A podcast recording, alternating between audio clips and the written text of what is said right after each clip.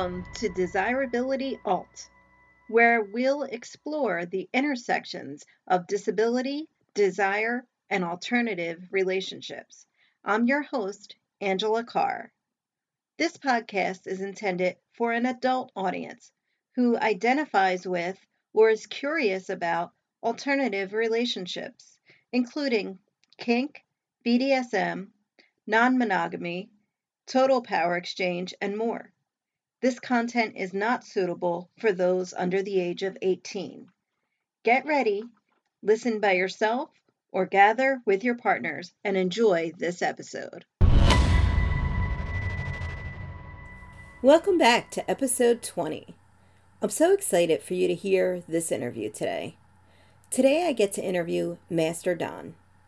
Master Don, also known as Dai Bando, is a dominant in the Philadelphia area, the head of household of the House of Dai Bando, as well as an active member of the lifestyle community.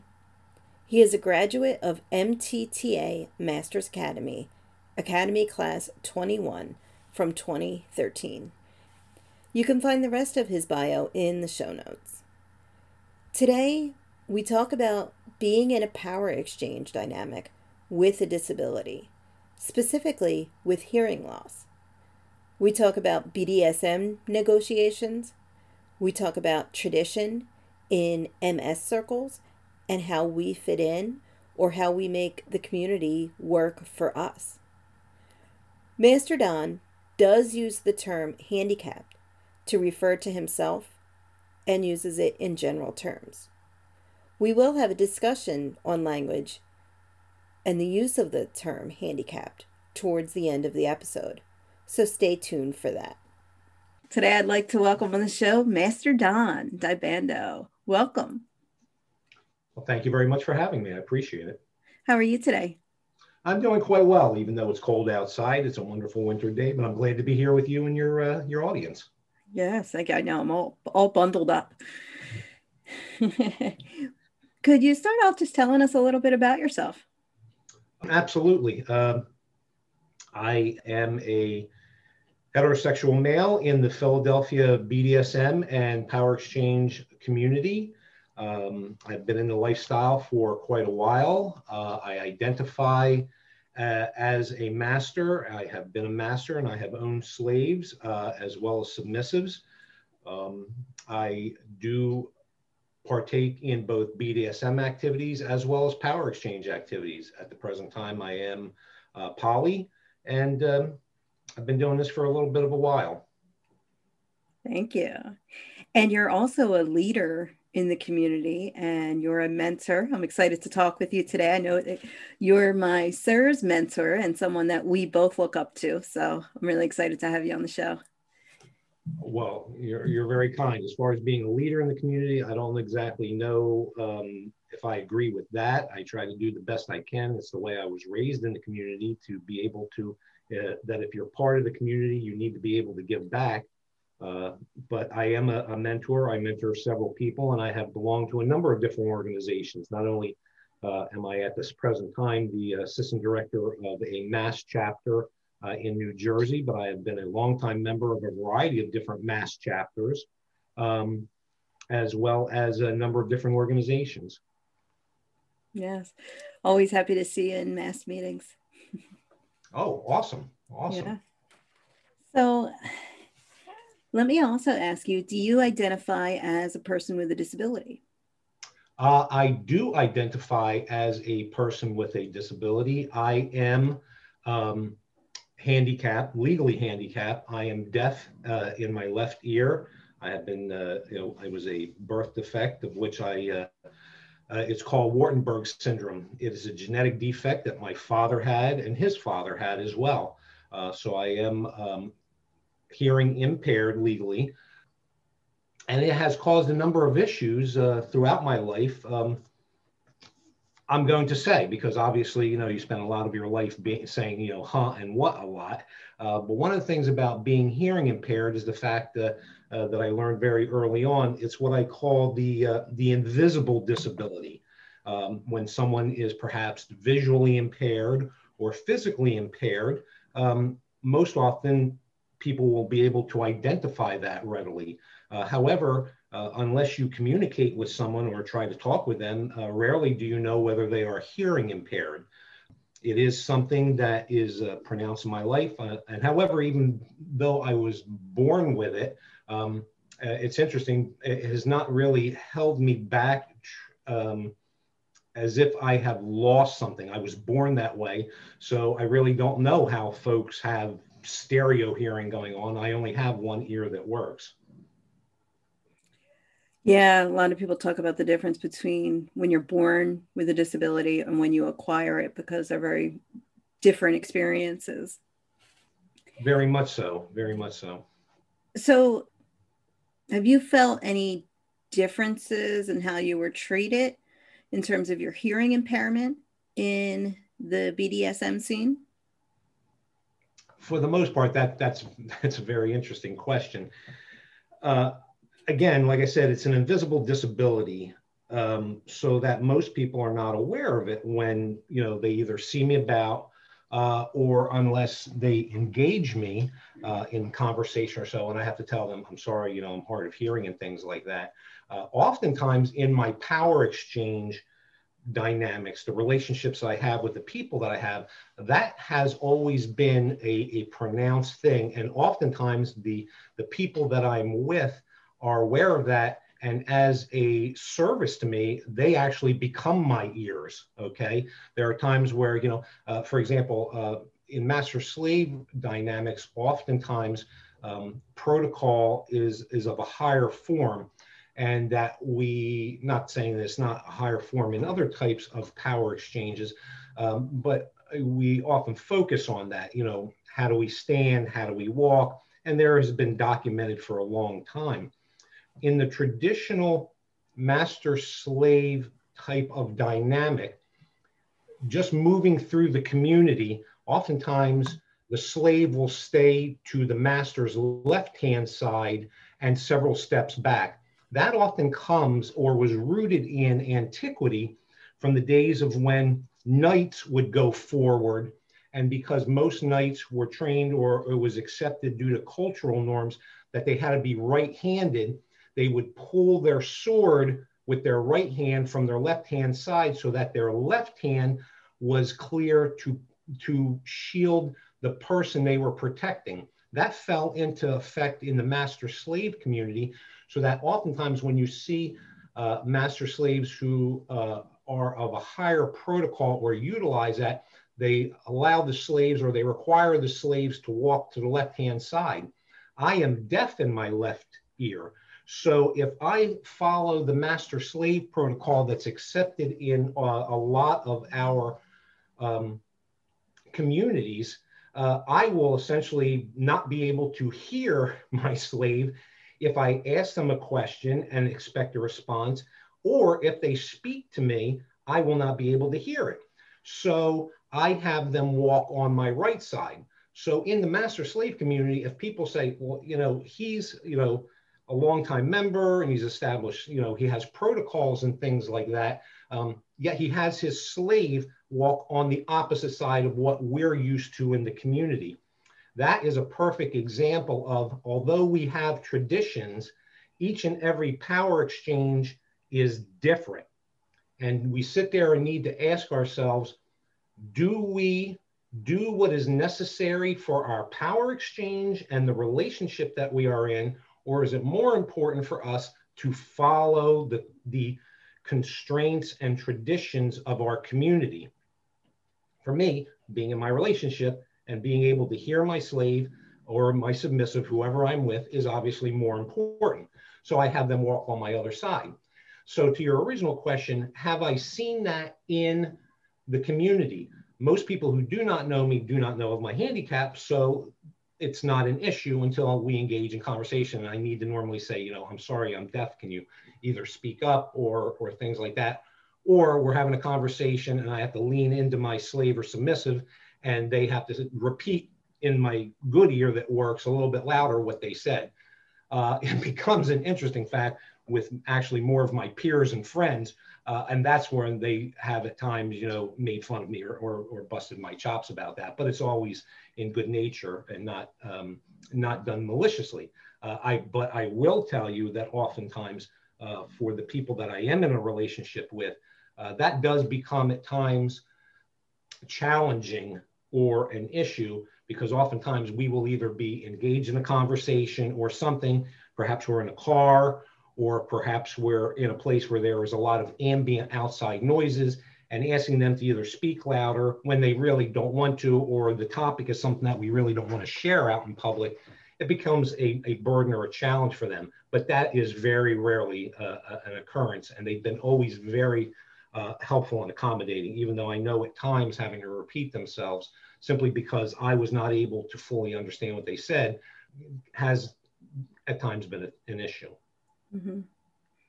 Yeah, I appreciate you talking about the history of how we walk because for my Sarah and I, we also walk on the opposite side because if I'm using one crutch, it's usually always in my left hand.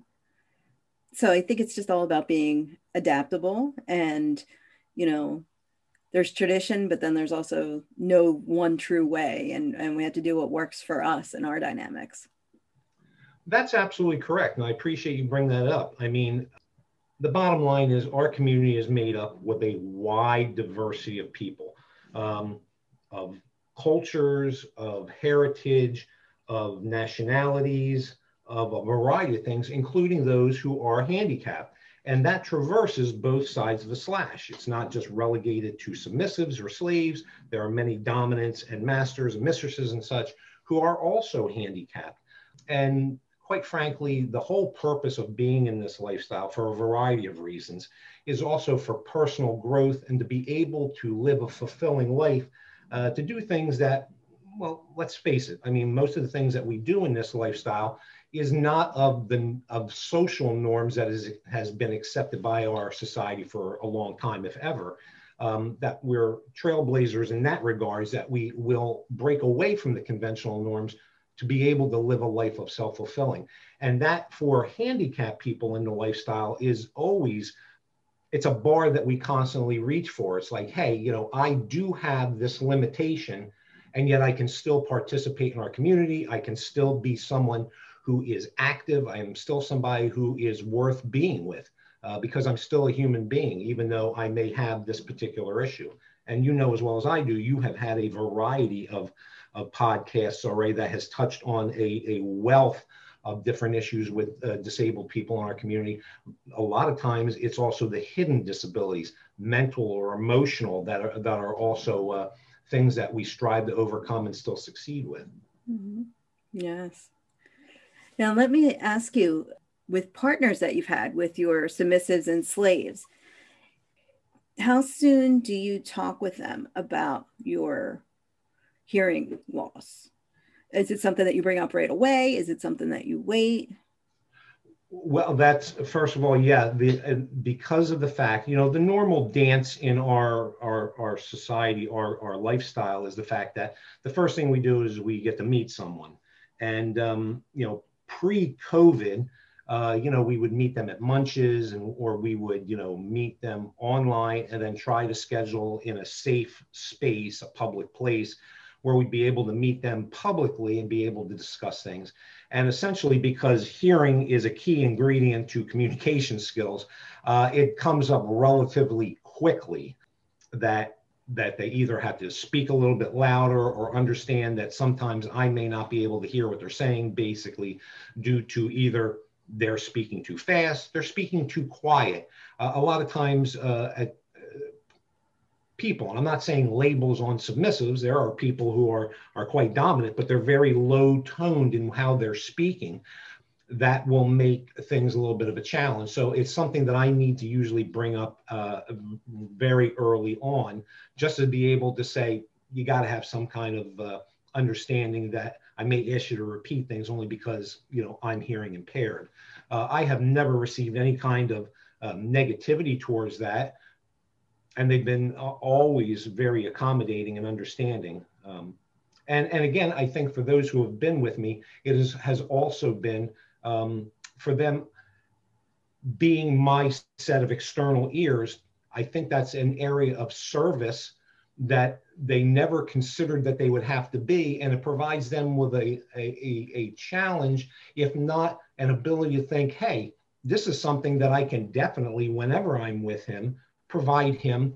Um, so it's a continuous thing. It's not like, you know, oh, I'm making him coffee or I'm bringing him dinner or I'm opening the door, you know, what, whatever other protocol it is.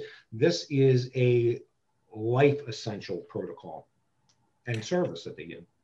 I love that. Being master's ears is, part of service. I love that. Yeah, yeah. I, I, I don't want to speak for them. I appreciate that gift that they give me. Uh, you would definitely have to ask them whether mm-hmm. it's uh, it's a gift or or whether it's it's it's a great thing that they're giving. Mm-hmm. So, can you tell us a little bit about your role as a master and what led you to that role? Um, sure. Thank you for that question. I am, uh, at the time of this recording, I'm a 54 year old male. And I was raised in an Italian household. I am Italian. Um, and I was born later in life to my parents. My mother was 47 years old. My father was 51.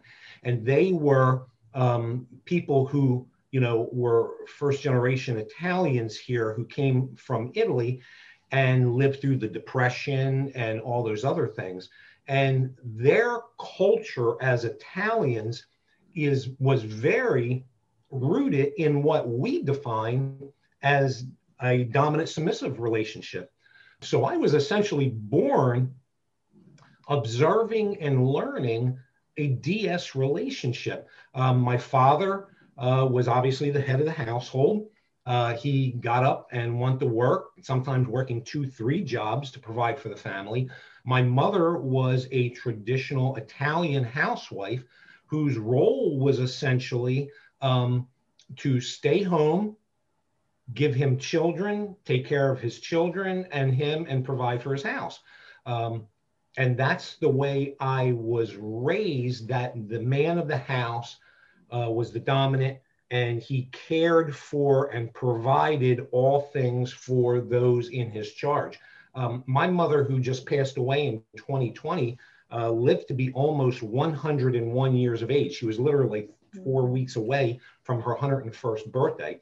This is a woman who never drove a car. My, mo- my father, whenever my mother needed to go anywhere, he drove the family. And essentially, the dynamic was my mother provided all the services that f- kept my father functioning, and my father guided the house and whatever he knew the family needed. My mother would say, We need this, we need this, I want this, we need this. And my father would make that happen. As long as my father kept my mother happy, my mother kept my father happy and followed all his protocols and rules. And I was raised in that. So really, I know very little of other ways. Um, my function and um, my outlook as a dominant is rather simple, which is essentially create an environment. Former slave of mine has said, you know, basically create a bubble for them to exist in.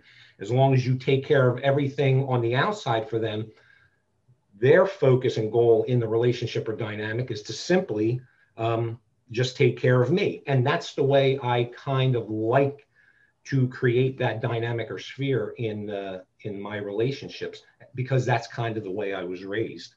I hope that answers your question. Yes, thank you. Have you ever had submissives or slaves that also have disabilities of any kind?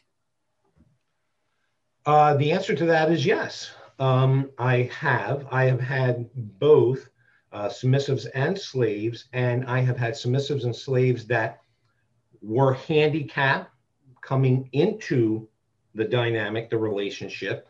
And then I've had submissives and slaves who became handicapped through either accidents or illness or whatever, um, who became limited in their abilities um, to the degree that they became handicapped.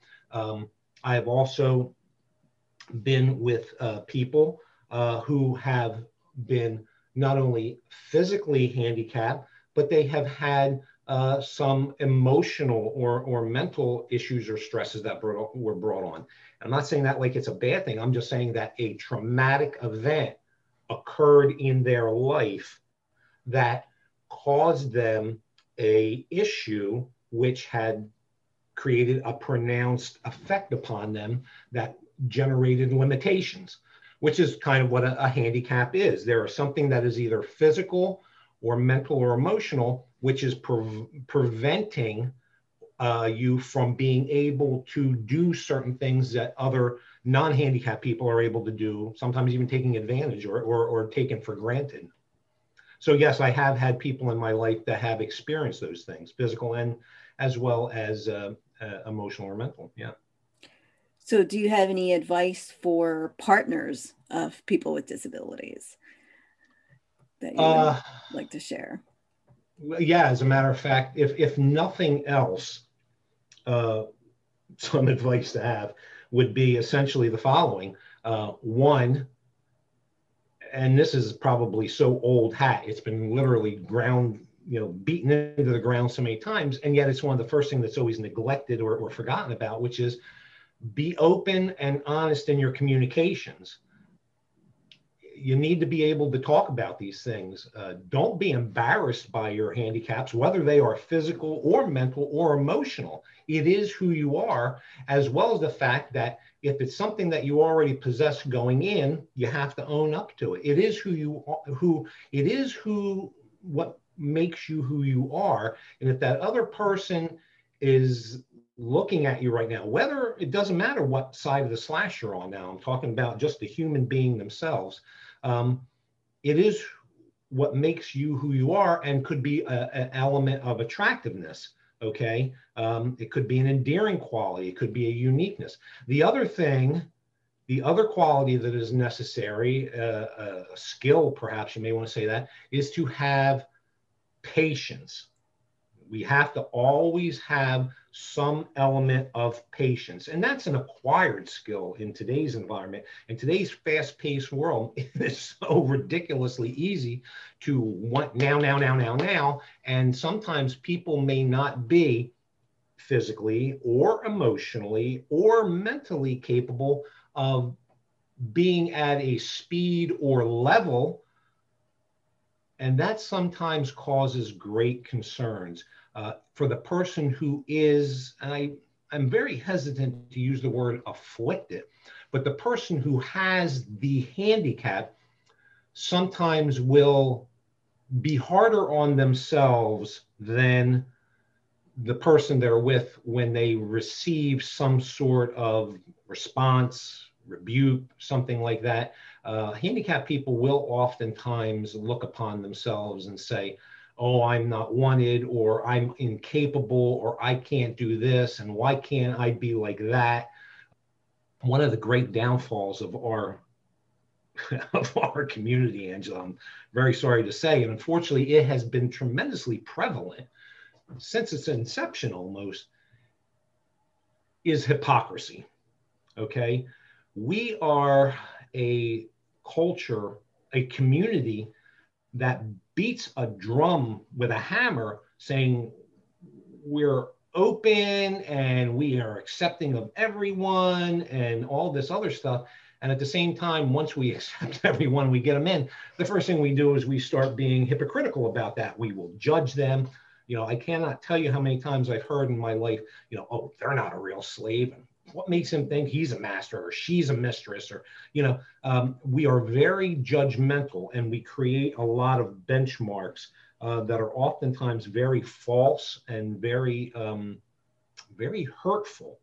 Uh, and it definitely tells you that you really are not the person that you say you are or is open and welcoming you know you're you're not you know and and you know what? That's fine if you can own up to that and say you know what? Hey i'm not a perfect person but for those with the handicap and for those who are either in relationships or may become in relationship with people who have handicaps, whether visible or invisible, the two ingredients of being able to openly communicate and accept it, as well as to have patience with that person is key. I hope I, I know yes. I took a very long way of responding to that, but I hope that answers your question. That does. That that's great. And I I agree with you. I know that in my relationship, I've been much harder on myself than my sir is ever on me. you know, I ha- I've had, especially in the beginning of our relationship, I had this feeling of feeling like a burden or feeling like, you know, my sir didn't sign up for all this when my health started to decline. And, you know, he was fine with it. I was the one that had a lot of issues with it. Um, so, so I appreciate you bringing that up. Yeah, no, not a problem. I mean, hey, I'm going to be straight up and honest with you here on this is the fact that this is not an easy lifestyle. Okay. To be honest with you, it's got everything going against it. All right. People come into this lifestyle oftentimes under, unfortunately, false pretenses. And that at times may be our own as a community member, longtime community members.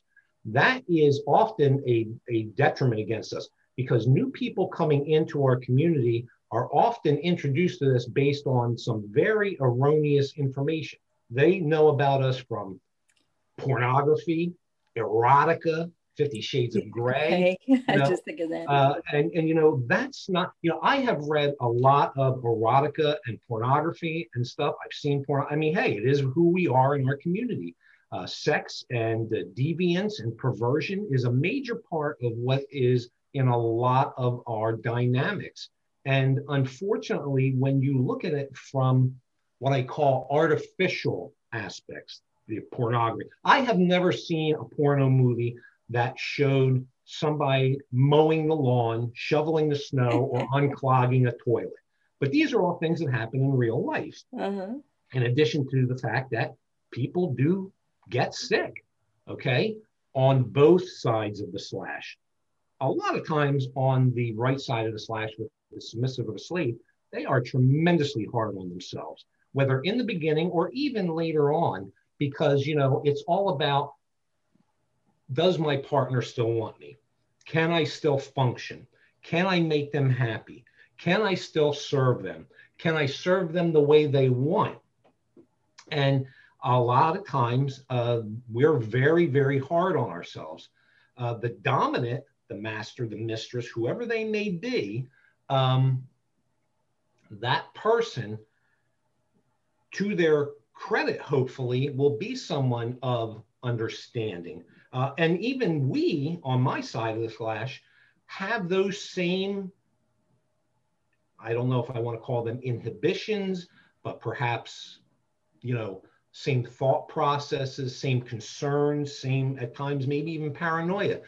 Am I able to give them what they want? Am I able to still be able to lead them? Can I be real in this environment that sometimes I will trip and fall? Uh, we are all human. Uh, until we're able to have completely autonomous robots as either a submissive or a dominant, uh, there will be people with flaws and being able to accept people uh, and even without a flaw, because I'm not saying that there that people with handicaps have flaws. I'm saying that human beings, no matter who you are, you could be the most perfect human being out there. Uh, we all have flaws. So um, sometimes being hard on ourselves uh, does a lot, obviously, a lot more damage than being than being a help. Thank you for sharing that because I think I think especially for dominants and masters and mistresses, they may have this fear of show, showing vulnerability, and uh, I think that's that's really important to consider that you know, that that they're human and and can make mistakes and uh, you know have disabilities as well and um, can share that vulnerability, and I think that that can make the relationship stronger in many ways. Uh, I, I totally agree with you. And I do know many, many dominants, many masters, many mistresses who feel that they have to constantly be the rock of Gibraltar. They cannot show emotion, they have to be stoic. Uh, it's a funny thing. I'm a Stoic. I'm a practicing Stoic. Uh, I'm very pronounced in that. And at no point do Stoics claim to be Mr. Spock. A Stoic is not someone who is devoid of emotion.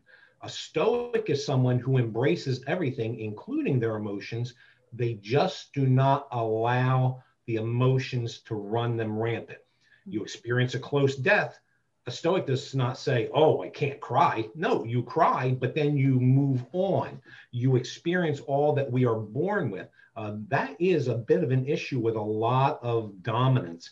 Um, and for some of them, it could be for a variety of reasons. One is is because they model themselves after after something or someone, whether it's real or fictitious, that says, you know, hey, we don't do that. That shows weakness. Uh, sometimes it's out of insecurity. If I show a crack about being emotional or, or something like that, or if I share my true feelings, you know, um, you know, I've got to always constantly be in control or in command. Um, you know, I, I believe that we do what we can do. There are some slaves who do not want an emotional. They they want that rigid, harsh taskmaster as a dominant. Uh, so it's really whatever it is, you know, the, the, the great puzzle of this community is finding the best possible partner that you can. And I, I will never say the perfect partner. There's really is no perfect partner. Each one of us has great flaws. Um, I'm Italian and hot blooded, and you know I have emotions, and you know I embrace the fact that I have emotions. Uh, it is who I am, um, and my partners will know and understand that. Um, if they're looking for that robot, if they're looking for that, uh, you know, Mr. Spock, I'm not it. Love the aspects of Spock, you know, the, the science, the logic, and everything else. Um, but I cannot deny who I am. And that's the thing. That's the important part of being in this lifestyle. Can we be who we truly are and overcome the things that we want to overcome and strive to be better people? Mm-hmm. Can the master and the slave achieve the goals of identifying what they want to identify and work towards achieving that in tandem? Yes. Wow. You know, it's sort of like making the lifestyle work for us rather than than we have to conform to what is expected um, you know from other people I like that. Uh, well, yeah. I mean, a lot of times, many people in this lifestyle are motivated, and I'm going to venture to say even hindered, whether you have handicaps or not. Uh, they're either motivated or hindered by the community. Okay, that's like saying I'm moving to this town and I'm buying a house on this street. And even though I am this person, I've got to change everything about myself so I conform to that community. Why would anybody want to do that? I mean, I mean, unless the community does not influence me, my dynamic, or who I'm with, that is between us. We're part of the community, but quite frankly, the community does not pay my bills, put food on my table, or take care of my submissive or slave. Uh, that's between us. Now, we're part of the community, and we could choose to associate and participate with certain people, certain elements of our community, if we so choose and see that aspect that is mutually acceptable, things like that. We can be kind and we can be civilized to them, but we don't have to embrace everything. And at no point do I think the community should really dictate. Um, you know, we don't have to match conformity. Uh, we, we just have to be kind and nice and civilized to people. Uh, respectful is the key word. I mean, if some people have dynamics that are very unique, um, very carved out in a lot of different aspects and protocols. As long as we are very open and saying, I respect who you are, I respect what you have between each other. Um, if if I, am not out to uh, insult you, uh, especially when we come across people with handicaps. I mean, there are people in our community who are legally blind. We've seen them at events. Uh, you know, they are very functional people. They're visually impaired. Um, and at times, sometimes those who are not handicapped sit there and they will either approach or sometimes even have acts like uh, they will act at times with concern or pity. But I think the ones who are, and I'm not being slanderous here, I'm making an observation. It's the person in our community who is not handicapped who doesn't know how to approach those of us who are handicapped and because they're afraid of us not of who we are but of hurting us or saying the wrong thing or offending a person who is handicapped so they hold off uh, mm-hmm. uh, and we who are handicapped are sitting there going, you know, hey, I'm just trying to be one of you folk. Uh, and and the other folk who are not handicapped don't know how to approach us or don't want to approach us out of uh, concern about offending. We're all human beings. We all laugh and we all have emotions. Uh, some of us who are handicapped are assholes, okay? you know, uh, because you're handicapped does not make mm-hmm. you a saint. It simply means that you have an aspect of yourself that uh, is different than other people. It's exactly. not something bad or good, it's just who we are. Right.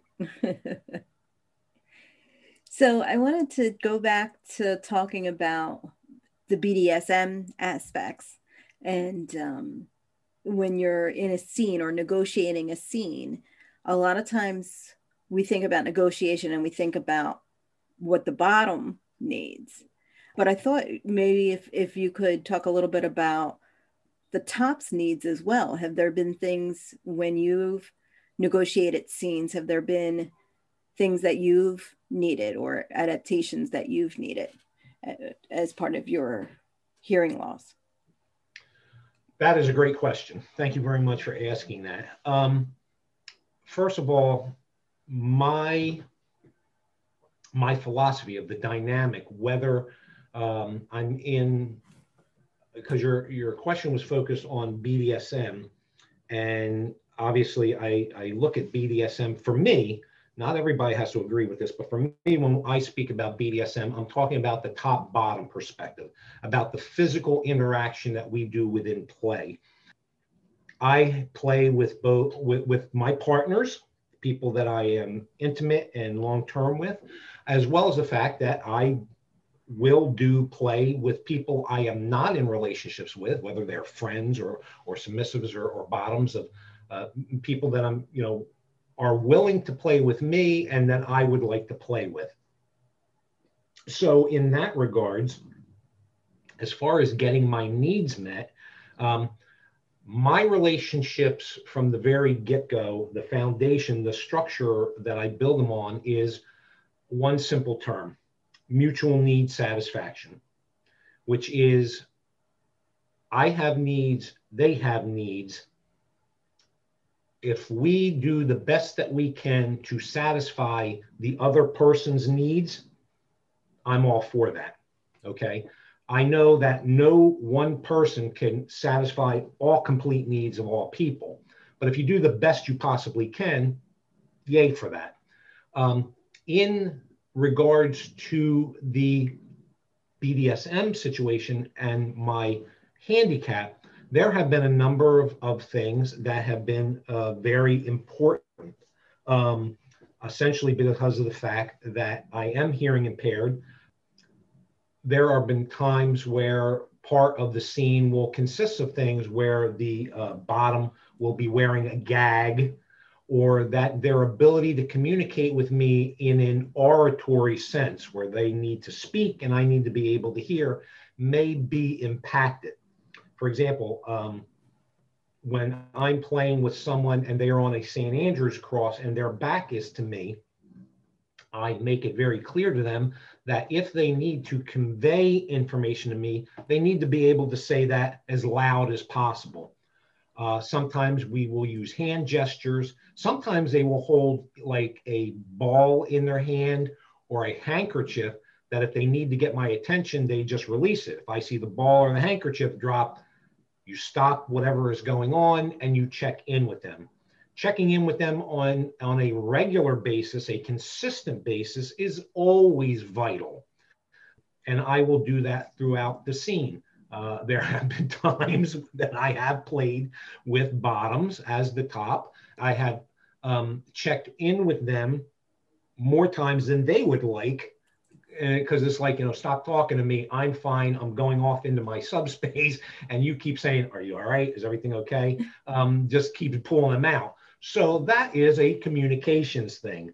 Uh, but once that's conveyed and once i know what to look for then it's okay. Then it's okay. So yes it has uh, created um, uh, at times some logistical issues um, but obviously, with experience and again, open communication and talking about these things, um, you become better prepared, better experienced, and how to handle these things. And that only comes with time and practice. Mm-hmm. Uh, you know, uh, I don't jump into any pick up play type of situation. I always speak with people. It's funny, about a year or so ago, I was at a uh, private party I guess I'm almost almost two years ago now, uh, um, perhaps the summer of 2019. And uh, there was a, a, beautiful young lady there that is a friend of mine, and she is the slave uh, of, a, of a peer of mine. And, um, you know, she wanted, uh, her master was not present, uh, but she was looking for play. Uh, and another master, the master of the house, um, you know, she had talked to him and he was like, well, why don't you go play with Don? And she's like, does he play? Because I don't often play in public scenes. And obviously, you know, come COVID, you know, we don't get a chance to see anybody play anymore. And he's like, yeah, he plays all the time. So he brought her to me and said, you know, would you play with her? And I said, sure, because I have known this woman. It's not like she was a total stranger. We knew of each other, but never in that particular sense. And I was like, I understand you want to play. And she's like, Yes, I would like to play. And I was like, Okay. And I began to ask her, What do you like? What don't you like? Do you have any physical issues? And she goes, You know, and this is a person who had been in a lifestyle for a long time. She goes, Oh my gosh, this is like the first time in almost 15, 20 years that I've had to negotiate a scene. And I was like, I gotcha. Uh, and I, I, understand and appreciate that. Uh, but I have never played with you before. And I need to know, um, I need to know about you, what your likes are, what you're, you're, you don't like, what are your hard limits, and do you have any physical areas I need to know to stay away from? Um, are there any immediate, you know, triggers that you have that I need to be aware of so I can stay away from them, so that we can do the best we can to have a productive and good, positive scene. So, yeah. Yeah, as a bottom, I really appreciate that. Um, that you ask everybody what medical issues they have or what triggers they have. That's really important. It is very important. And I'll be honest with you, there are um, a lot of people in our community, believe it or not, who are hearing impaired. And again, as I said, unless you know this person intimately, it's an invisible handicap. So, and and I'm not going to say that you know, oh, they were born deaf or they had a traumatic uh, accident or something like that. We have people in our community who are getting older. And one of the first things that goes is your hearing. Okay. Um, and sometimes that is very difficult for them to admit or and accept. In a place situation, whether they are the top or the bottom, if they have a hard time of hearing, they need to own up to it and convey that to the person they're playing with because if something is said from the other person and they don't hear it, um, that could spell the difference between a successful scene and potentially a life threatening incident. So, you know, for those who are hearing impaired, at whatever stage of life you're in, whether you're born to it like I was, or whether it is something that uh, grew upon you, uh, that's something that needs to be definitely conveyed um, and, and accepted and, and embraced for everybody's well being. If you are a bottom and you're hearing impaired and you don't share that with the top, and something goes wrong because of the miscommunication that is in part due to the fact that you, being the hearing impaired person, either missed something or didn't hear something and something goes wrong in the scene it's not only that may it may affect you it sure as hell may affect the top as well Do you really want to be part of affecting a cop's confidence and skill level, especially if other people are watching, because of the fact that you failed to convey an important piece of information about your own health and welfare as being a viable bottom to that top and what they planned on doing with you. Yes, exactly. So, what advice would you have for people with disabilities or any specific advice for folks who may be hard of hearing coming into this scene or folks that are interested in kink and are new to it?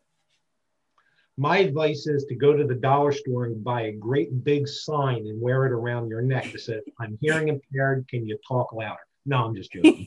uh, uh, no, uh, if you're hearing impaired, um, first of all, there's millions of people who are hearing impaired.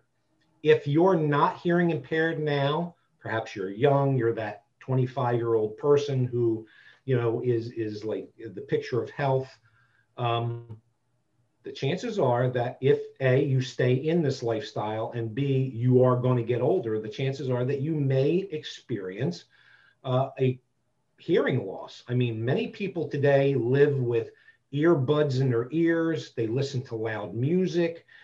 That we go to play scenes, public play scenes where they are blaring the music very loud. We put our own auditory and hearing abilities at risk, oftentimes by our own hands every single day. So, the first piece of advice I have to say is if you notice that you, if you already know that you're a handicap, hearing impaired and handicap, or if you are developing a decrease in your auditory skills, um, first of all, get it checked out and embrace that. I either have a hearing impairment or I am becoming hearing impaired. Don't shy away from it, don't ignore that. Um, secondly, if you begin to have conversations with a prospective partner that may lead to things, whether a power exchange dynamic or play in a BDSM sense, um, inform them of that because again, unless you're constantly saying, "Hey, what? Can you repeat that?" or you put a big horn in your ear saying, "Speak a little louder into this," um, they're not going to know. Now, luckily, there's a number of people that will wear hearing aids, and that is a visual thing for the partner to detect it. Like, oh, are you hearing impaired? But again, if you're not using any equipment, for example, for me, I have hearing in one ear that is fine and the other ear does not work, a hearing aid would not help. Okay, so I don't wear a hearing aid. I have worn devices in my life uh, uh, that have helped as an amplifier. At times they're an annoyance. Uh, at times, you know, other things cause issues. So I I do not partake of them as much as I should anymore. However, that being said, be sure to convey that to whoever the partner is. Uh, if the partner or the person you know has an aversion, say, "Oh well, I know I can't play with you," or "I'm not into handicap people," or you know whatever, uh, you are who you are. Embrace it. They could be the best looking, sexiest person or have the greatest reputation. Do you really want to be with somebody who is not able to accept and, more importantly, respect who you are? Unless you really are into degradation. It's like, you know, oh yeah, make fun of me or whatever. Uh, and there are people who are into that. So I can't deny that. Um, but for those who are hearing impaired, be yourself. You don't have to walk around and go, woohoo, I'm hearing impaired and bow before me. Just embrace who you are and convey that to your partners. Uh, don't shy away. Lord knows there are plenty of us in the lifestyle who are handicapped on a variety of fronts, including hearing impaired. Yes, thank you. And I think too, if we hear from somebody, oh, I don't, I don't like to play with people, you know, or they're they're against playing with disabled people, then it's like, okay, well, I don't have to waste my time with that person anymore. I can move on to somebody else. it's kind of like you gave you gave me a gift by letting me know right away. Absolutely. Thank you, Angela, for bringing that up because you know what? Um, here is where I will say to the person, whether they're hearing impaired or they have another disability or a handicap, whether it's physical or mental or emotional, in full transparency and disclosure, you want to, if necessary, share that with them. Okay. You know, if you have, for say, a, a phobia or a, a fear or an emotional issue about being drowned, and you know, when you're negotiating play, at no point is water play going to come into this or any aspect where they want to drown you. Do you have to share that? No. Um, however, as the person who is impaired or handicapped, do your best when speaking to the other person who is not handicapped to say, hey, yeah, I've got this, whatever's going on with me, whether it's a physical or whatever handicap or issue, but I'm here because I like this stuff. I like to beat people or I like to be beaten. Um, just because I have this, whatever this is, doesn't mean that I'm not a human. And it doesn't mean that I can't do or take whatever it is that you would like to do or take to me. Okay. Um, you know, there are plenty of people who are physically handicapped who love to be beaten. There are people who are physically handicapped who love to tie other people up. Uh, you know, that's why we're all here when you start to either get the perception or the psychic spidey sense that the other person is like oh you know you might be fragile and i don't want to you know it's up to you if you really want to play with that person to say hey you know what been doing this for a while or i'd like to try this and i've never done it i'm just giving you all the facts to say i am willing to go forward and play with you I just want you to be aware of this. I'm not saying like, whoa, don't. I'm saying I got this going on with me and I still want to do this with you. As long as we keep an eye out for it, hey, we can do this. And there are people who are handicapped, I'm one of them, who can have a very, I wouldn't say successful, but a very fulfilling life in this community. Yes, definitely. you know, I'm a masochist and I've had play partners in the past who have been very understandably uh, you know very careful and very you know they don't want to push me too hard and that type of thing and i'm like come on more Exactly. And you know what, Angela, that's a thank you for bringing it up. That is a, a great thing. If you want the more, and the person is not giving it to you because they feel that they may hurt you, then it definitely behooves you to say to them, Look, I can take more. I understand that you're being perhaps accommodating with me. Perhaps you, the non handicapped person, might be afraid or skittish. Um, that in that regards, because there are many people, you know, we always hear, oh, you know, I'm afraid of topping from the bottom, or they're trying to top from the bottom. It's not topping from the bottom when you are helping them understand that their hesitation or their holding back is not necessary and that in the end it's not going to lead to as, as a fulfilling scene as possible uh, so that behooves the person who has the issue to say, you know, I can take a little bit more, or you can tie that tighter, or you can whack that harder, or whatever it is you want. You know, I want the pain. That's why I'm here. That's why I'm playing with you. Can you give me what I'm looking for? Don't, as long, you know, the, the, the handicap notwithstanding, you know, dish it out. Yeah. Master Don, I, I love everything that you say. It's been a pleasure. I do want to just say, I have to admit that um, you use the word handicap. And for some of us in the disability community, we kind of hear that word and we cringe. And, you know, part of me, I, I don't want to bring this up because I, I'm of two minds. You know, one is that you use the word handicap to describe yourself. And I personally believe that we all choose our own words for ourselves. And so, whatever word you choose to describe yourself is perfectly valid. Some folks in the community today do have issues with the word handicap. And, you know, part of that comes from, I don't know if you know the, the history of the word. I do not know the history of the word. Um, and I, I appreciate all that you're saying, and, and I appreciate that you're bringing this up. Um, those of you who know me, and if you don't know me, go to my FetLife page, it's quite obvious. Um, I consider myself an old man, all right? And I do use the term handicap for myself. So if it if anyone finds it offensive, um, I'm going to be very blunt. Okay, if I had to describe myself and I was given the choice of handicapped and disabled, I always go with handicapped. First of all, it's the legal technical term. Okay, I you know for for the most part, you know I see handicap parking spots and things like that again, I'm not placing any monikers on other people, but I will tell you this I am not disabled. I am fully able. I am capable. Okay. I am handicapped in that I do not possess the same auditory attributes as people who have two ears that work.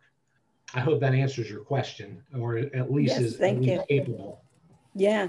Um, you know, it's just, it's that, um, I think the word, so the word handicap originally came from the idea of um, disabled folks um, begging for money, and it was hand in cap. And that's where it came from because people were asking for money with their, their caps out. And so I think that's where a lot of people take offense to it. Personally, I believe that everyone can use whatever terms they want for themselves.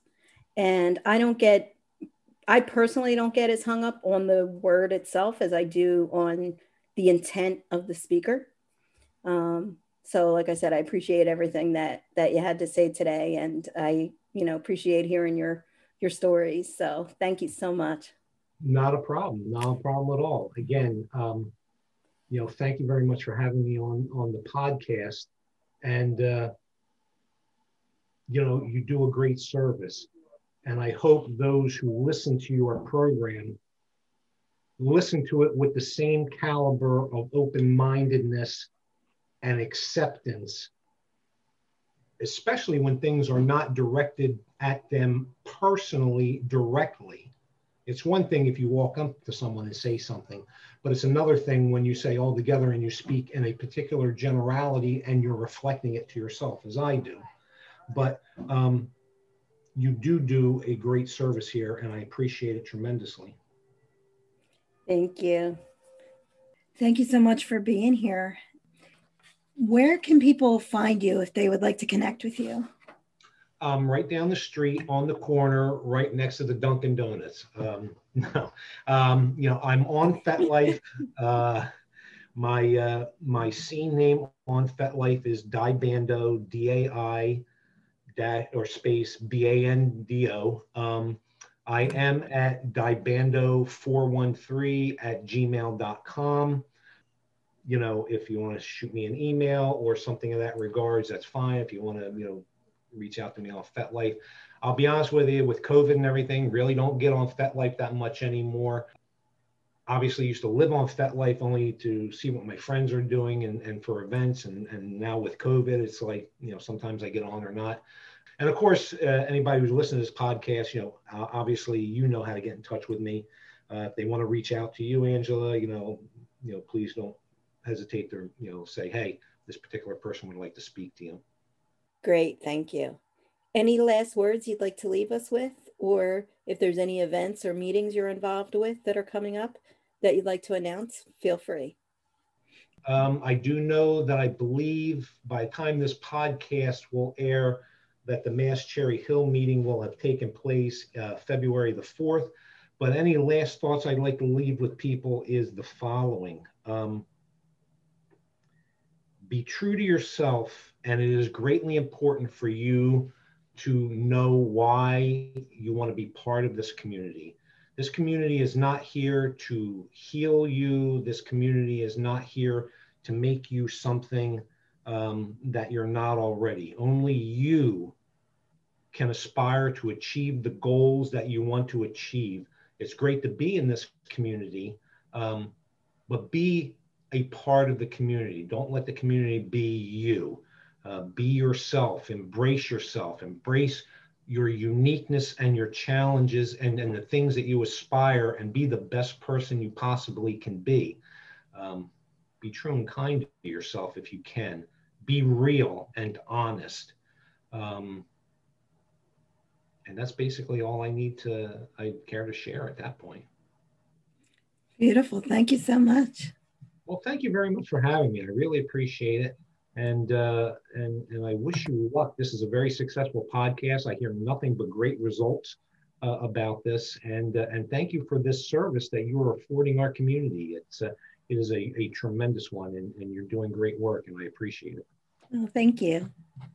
Oh, you're very welcome. Thank you. And thanks to all the listeners who are listening in on this. I wish them all well and good, safe, healthy journeys in this, this lifestyle. I'm so grateful to have had Master Don on the show today to share his experiences and his knowledge and wisdom with us. I hope you enjoyed this episode as much as I did. At the end of every episode, I'll be asking a question for you to consider.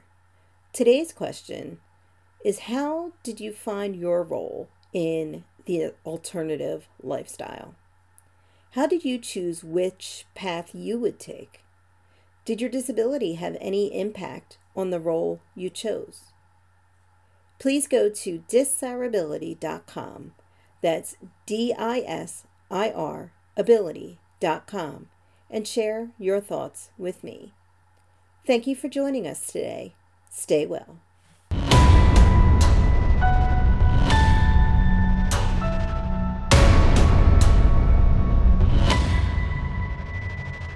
DISIRability Alt was created and hosted by me, Angela Carr. Opinions expressed are from my own personal experience or that of my guests. Did you like what you heard today? Be sure to follow DISIRability Alt wherever you listen to podcasts. Until next time, you can also find me at disirability.com or on any social media at disirability. That's D I S IR ability. Thank you for sharing this journey with me.